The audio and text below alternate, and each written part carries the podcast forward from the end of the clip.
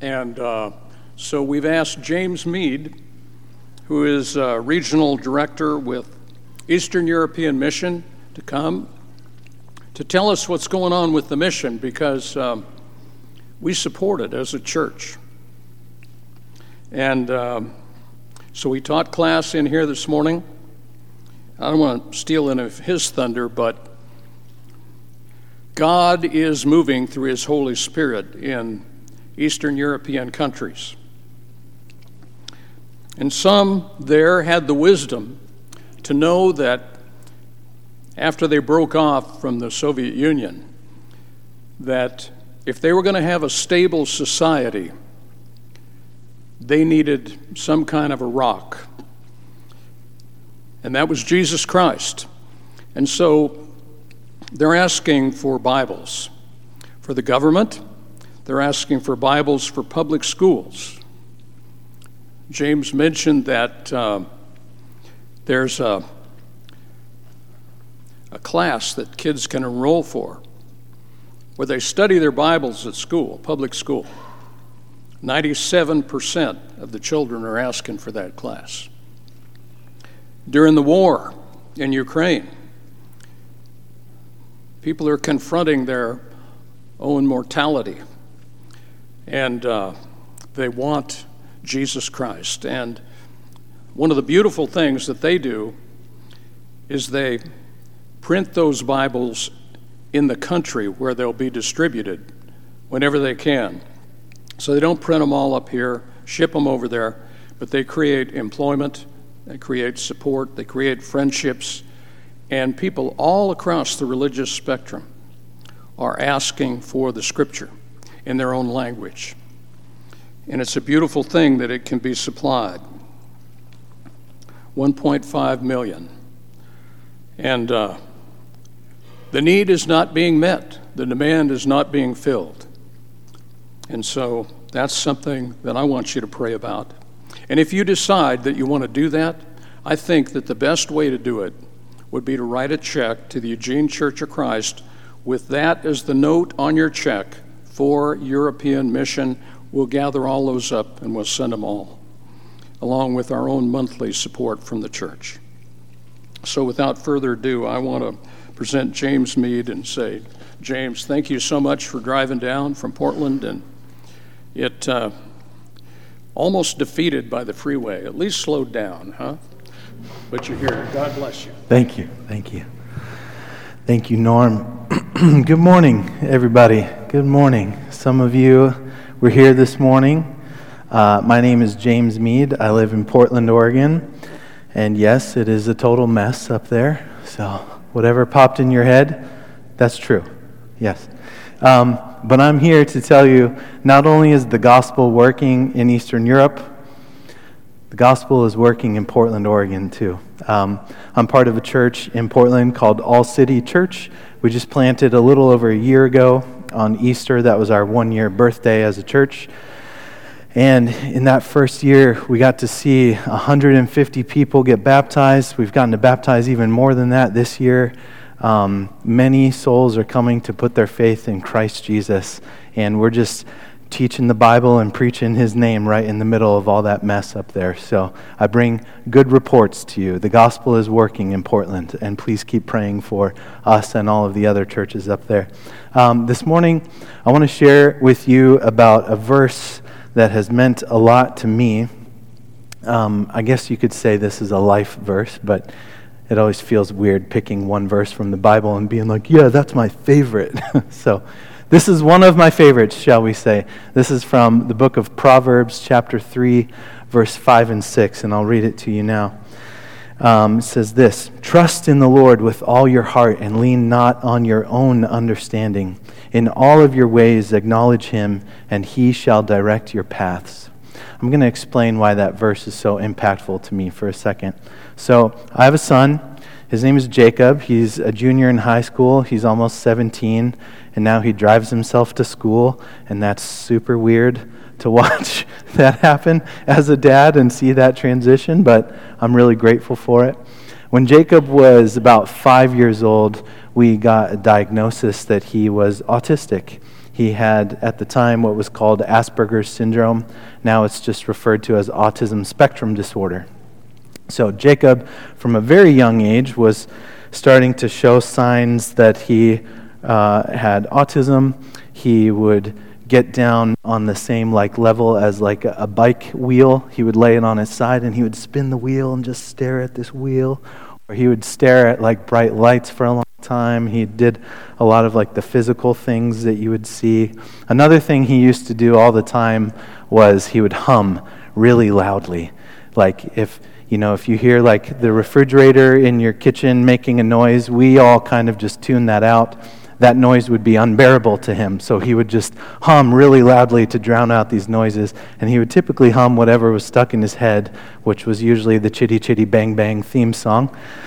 So I heard that a lot. Or Thomas the Tank Engine or something. And he would hum so loud. It was so cute. It was so funny. Um, he also has ADHD, so he was like, pew, pew, pew, pew, pew, all over the place. And he would hum and, you know, flit about. And so we called him our little hummingbird when he was a little kid. Uh, I love Jacob so much.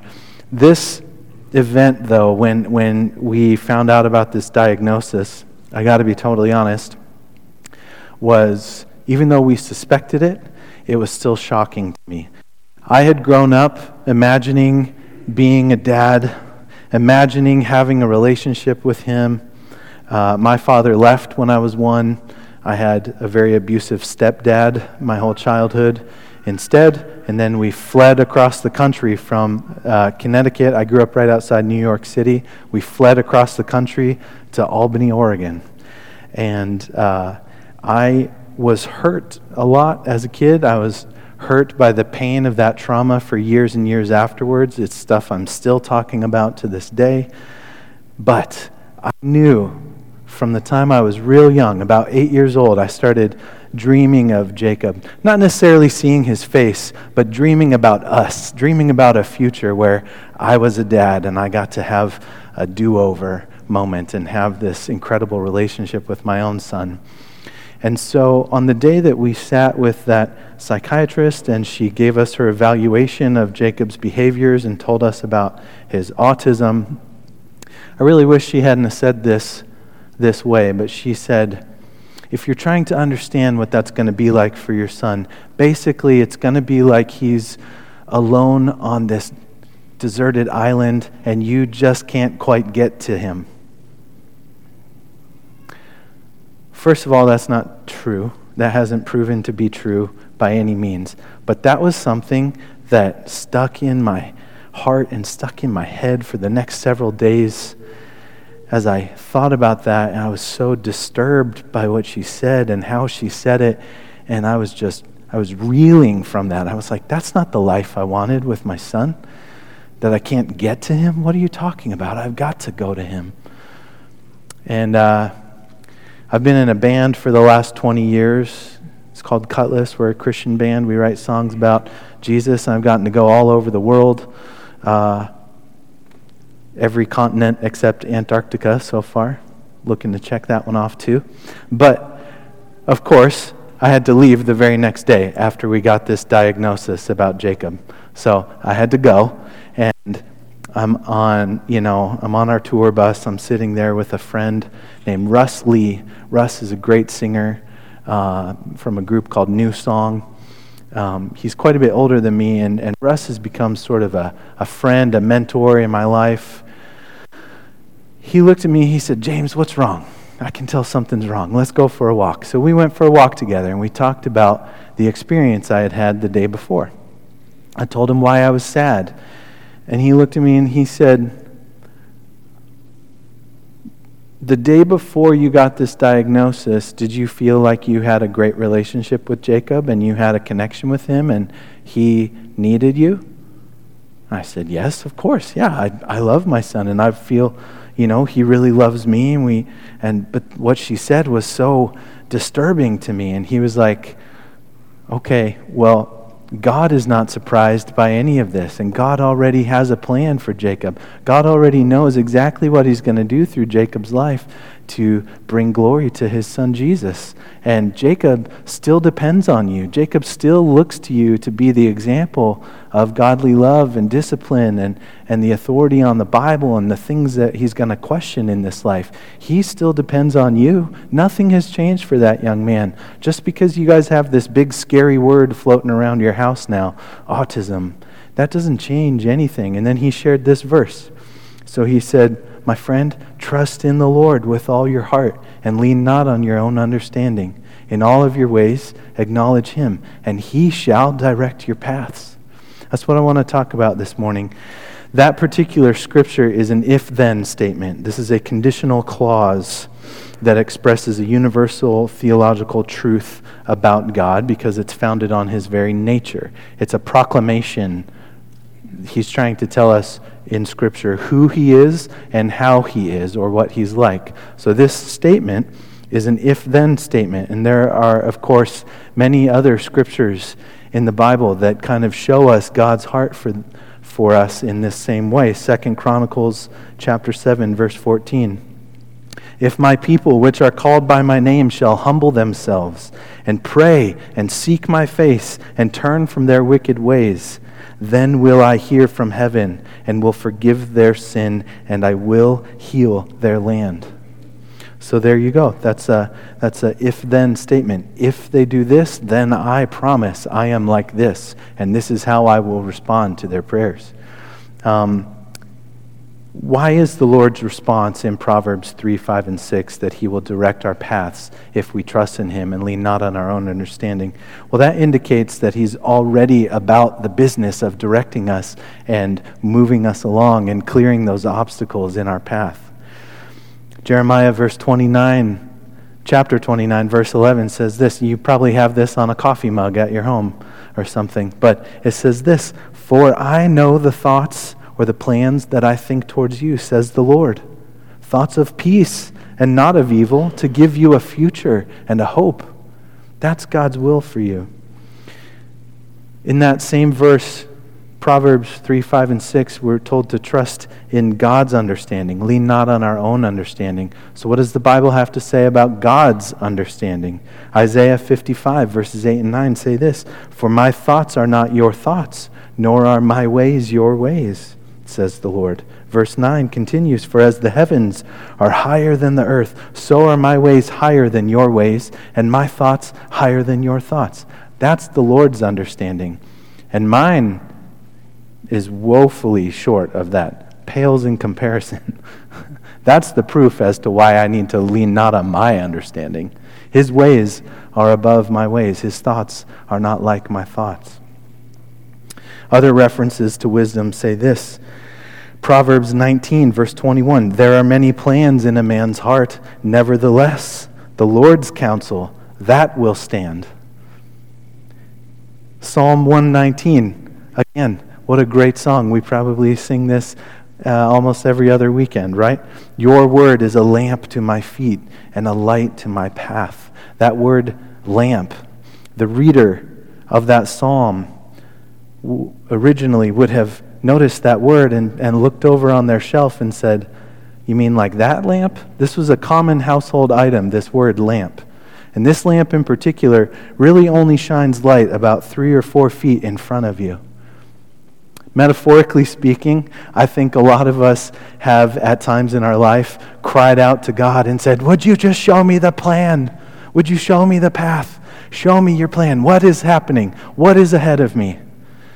I think it's a mercy, actually, that God only shows us about three or four feet in front of us at a time. For who of us would have enough courage to continue down the rest of that path if He showed you everything? Not me. I would have been paralyzed in fear. If I saw every obstacle in my way as I demanded to see the plan, God is merciful, and His word is a lamp to our feet. And mercifully, He's showing us a few steps at a time. Be thankful for that. He's showing you a few steps at a time, but not so much that you are overwhelmed and distraught with fear because He is leading you, He is directing your path. So we really can trust that He knows better than us and that He loves us and He has plans of peace for our futures. Trust in the Lord with all one's heart, like that verse in Proverbs said, that indicates not just a casual recognition of God, but a deeply personal, impacted life, an intimate relationship with Him. As with the lamp, God not only knows all the obstacles in your path, but remember, He alone can remove them. So if we're demanding to see the whole plan, first of all, He's merciful to not do that to us. Secondly, He alone is the one that can remove those obstacles anyway. He alone can clear that path and lead you forward. So now we have to ask ourselves what it truly looks like to trust Him. And I believe that that means we need to understand a little bit more about the will of God. So I got to go to seminary. I went to Grand Canyon University and I have a degree in theology and blah, blah, blah, whatever. I got to look at a bunch of the principles of Bible study, and my favorite subject was hermeneutics, which is definitely a like push up your glasses kind of moment. Hermeneutics, yes. hermeneutics is basically the principles of how to study the Bible. You have to understand things like original language, original audience, uh, the background and context of that region that's being talked about. The, the hermeneutics teaches us things to look for in the Bible so we can understand God's will a little better. I think there's probably, for a King of Kings, Lord of Lords, creator of the universe type God, there's probably uncounted ways that we could explore what his will looks like. But this morning I just want to talk about three manifestations of God's will. They are the decretive will, the preceptive will, and the dispositional will of God. And I'll explain those things real quick. The decretive will, that of course refers to this having the authority of a decree, or it's the way that he states his decisions about how he wants us to live, right? It's how uh, he expresses his commands to us. That's the decretive will. The preceptive will concerns, of course, the precepts of God, or the didactic instructions that convey what he wants to teach us in any moment as we go through our lives, what he wants us to observe about life as we follow him.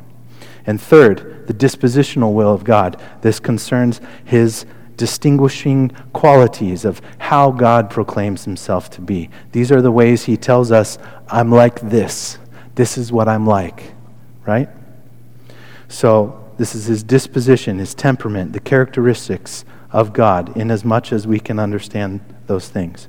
Here's an example of what that looks like in Scripture.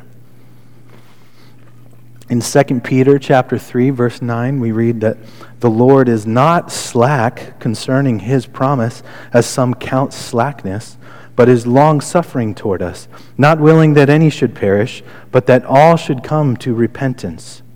So this verse shows us that in God's disposition he is not pleased with the perishing of the wicked. While his decreed will constitutes that he will distribute justice to the wicked, and while he is certainly pleased when his preceptive will is obeyed, it's not necessarily his disposition towards mankind to be pleased with the perishing of the wicked. Instead, he shows long suffering, patience, kindness, mercy, and the forgiveness of sin through the imputed righteousness of his Son, Jesus Christ. Life with Jesus is not a meritocracy. We're not earning our way to heaven.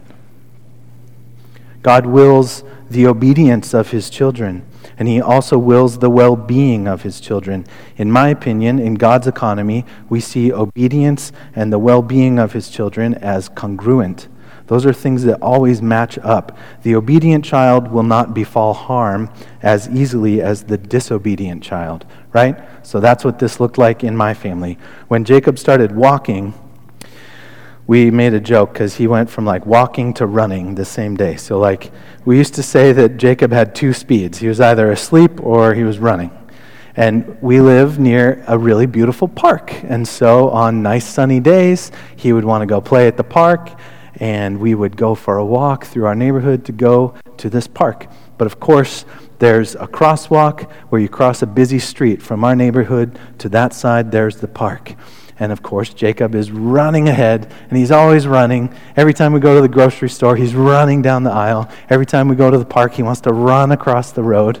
And I, as a good father who loves him and I do not want to see him destroyed, I have to yell out, Stop! Right? And Jacob has to stop. And if he does not stop, I have to discipline him and show him that he must stop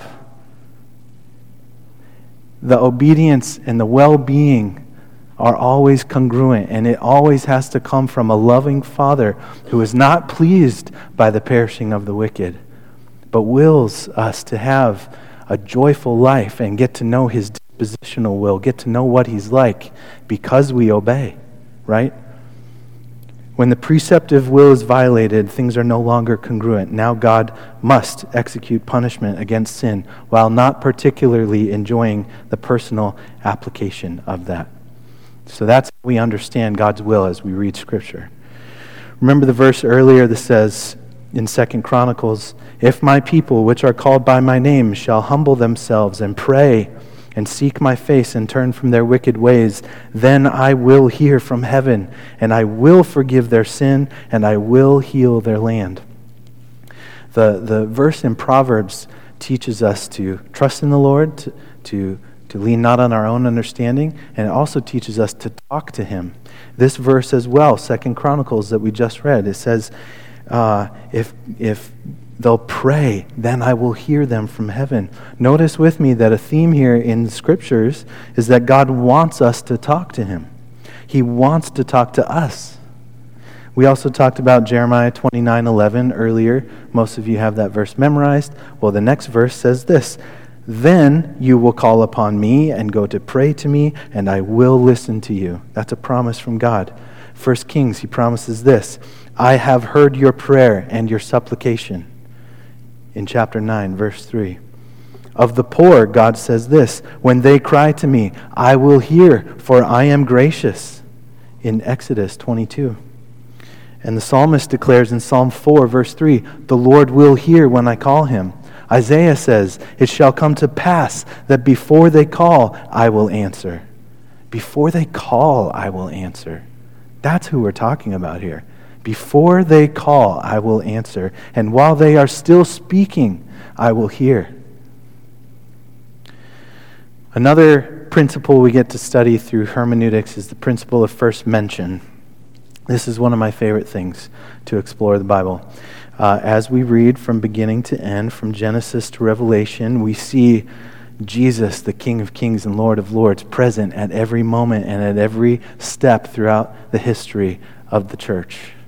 And as we look in scriptures and we see the very first mention of something, that often stands as the simplest and clearest presentation. Uh, the first mention of a concept helps provide understanding of the foundational doctrines that we need to know as we're studying God and His Word. But it's also important to study the context in any and all of those passages that develop the doctrinal concept further. But the principle of first mention is very helpful. Here's how that works. In the very first pages of Scripture, we read about God's relationship with man, and communication was a foundational part of Adam's personal time with God. Remember, the Bible says that as he created man and woman, that he walked and talked with them in the garden. That's one of the first things that God wants you to know about him. One of the very first things that God wants you to know about His character is that He wants to walk and talk with you. He wants to be present with you. He wants you to talk to Him, and He wants to be the one that answers your prayers. That's one of the first things we know about Him. The very first mention of sin. So Adam and Eve sin, and then they hide in shame. Today, in Eugene, Oregon, I want to tell you this shame is never an implement of God's justice in your life. Shame is a tool that Satan uses to keep you separate from God, to keep you isolated in the torment you feel in the wake of sin. Shame is a human construct. To, to, uh, to us, if I offend you and I need to make an apology in a real, valid way to you, you may think, oh, he needs to be sorry for a little while first before I really buy it that he understands, right? I've done that too. That's a human construct, and that is not true with us and the Lord. In fact, our response time in the wake of sin, it would be most beneficial if we sought his face immediately and repented immediately. There is no such thing as shame as an implement of God's justice in your life. He does not want you to wallow in shame and wait and put it off. Confess now, repent now, come to Him now. That's what God wants you to know. The very first mention of sin, what's God's response to it? That's probably the most important thing we could learn from that lesson. What's God's response to the first sin? Well, he wants to walk and talk with them. He goes immediately to the garden to find them and he calls out, Adam, where are you? And there were only two people on earth. It's not like God lost Adam, he knew exactly where Adam was. This was more of a rhetorical question Adam, where are you? Where are you in our faith? Where are you in our relationship? Yesterday we walked and talked. Where are you?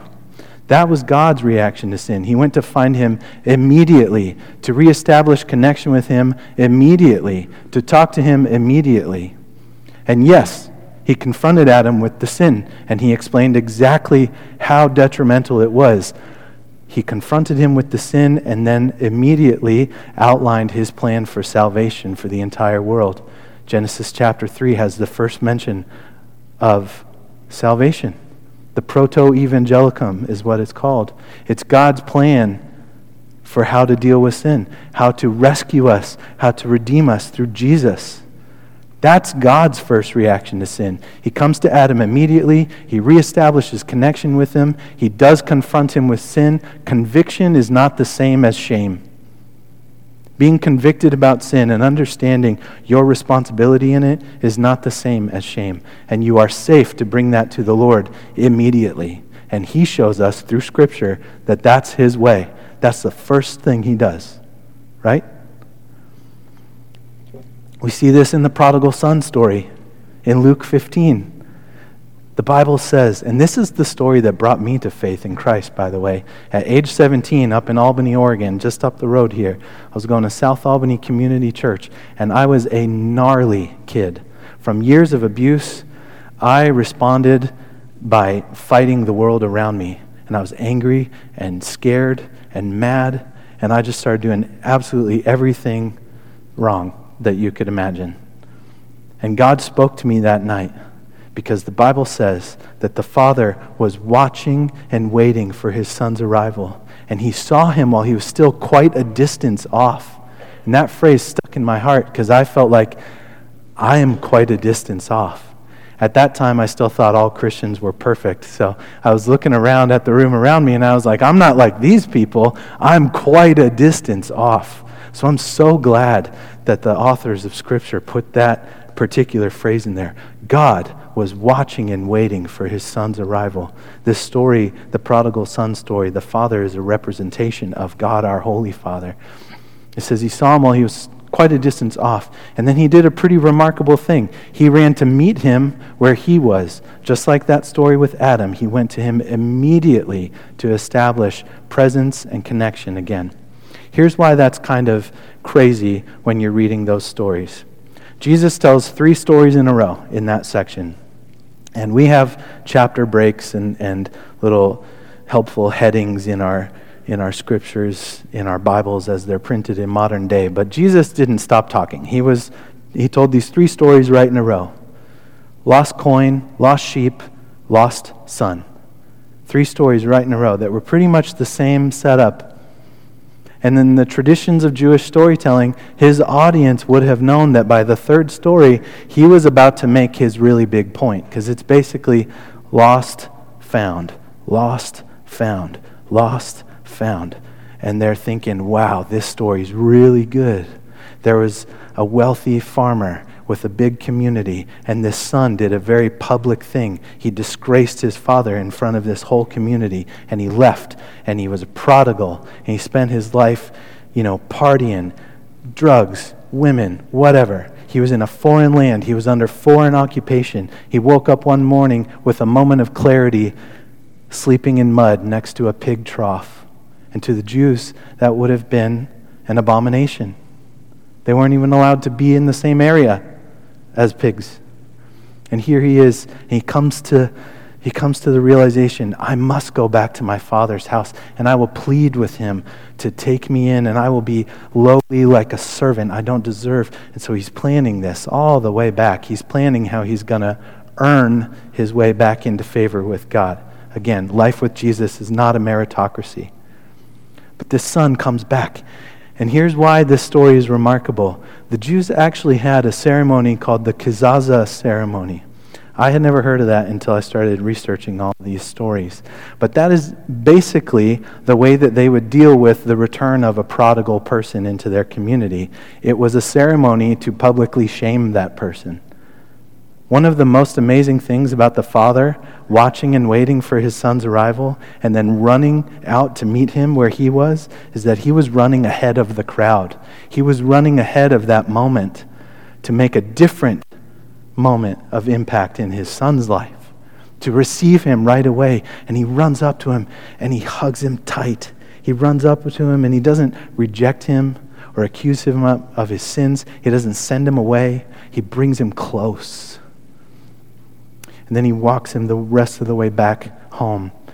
There was no resolution, there was no ending to that story, really. The audience would have expected an explanation of the reconciliation between the two brothers. They would have ex- expected an explanation of the feast. Uh, Jesus doesn't really finish the story. He just kind of like tells these three stories and then doesn't finish the end of the third story. Just kind of that moment of the father coming and having presence and forgiving that son and then walking him the rest of the way home. There's a couple comments between the father and the oldest son, but this story is left kind of open ended. And to me, I see the Psalm 119, Your word is a lamp unto my feet moment there. I think that that moment is maybe too precious to try and over explain it. And I think that what we see from that part of Scripture is that at the moment that God runs to you, and rescues you, and you put your faith in Jesus, He's walking you the rest of the way home for the rest of your journey. And He knows every step of the path. He knows how to direct your steps. He knows that He can clear all of those obstacles on the path. He's walking with you. He's walking and talking. He's ready to talk to you, to answer your prayers, to listen to you, and to guide you in wisdom that is not like ours, in understanding that is not like ours. God wants to talk to you today. God wants to direct your paths today. That's what He wants you to know about Him. Thank you so much for giving me the opportunity to speak at your church this morning and to share an EEM update with you. We are hard at work distributing Bibles, about 2.2 million Bibles this year with God's help and yours. And we're just so grateful for all the years of support from this church. So God bless you. My name is James, and I'll be out there ready to talk about some other questions about our ministry after church. Thank you.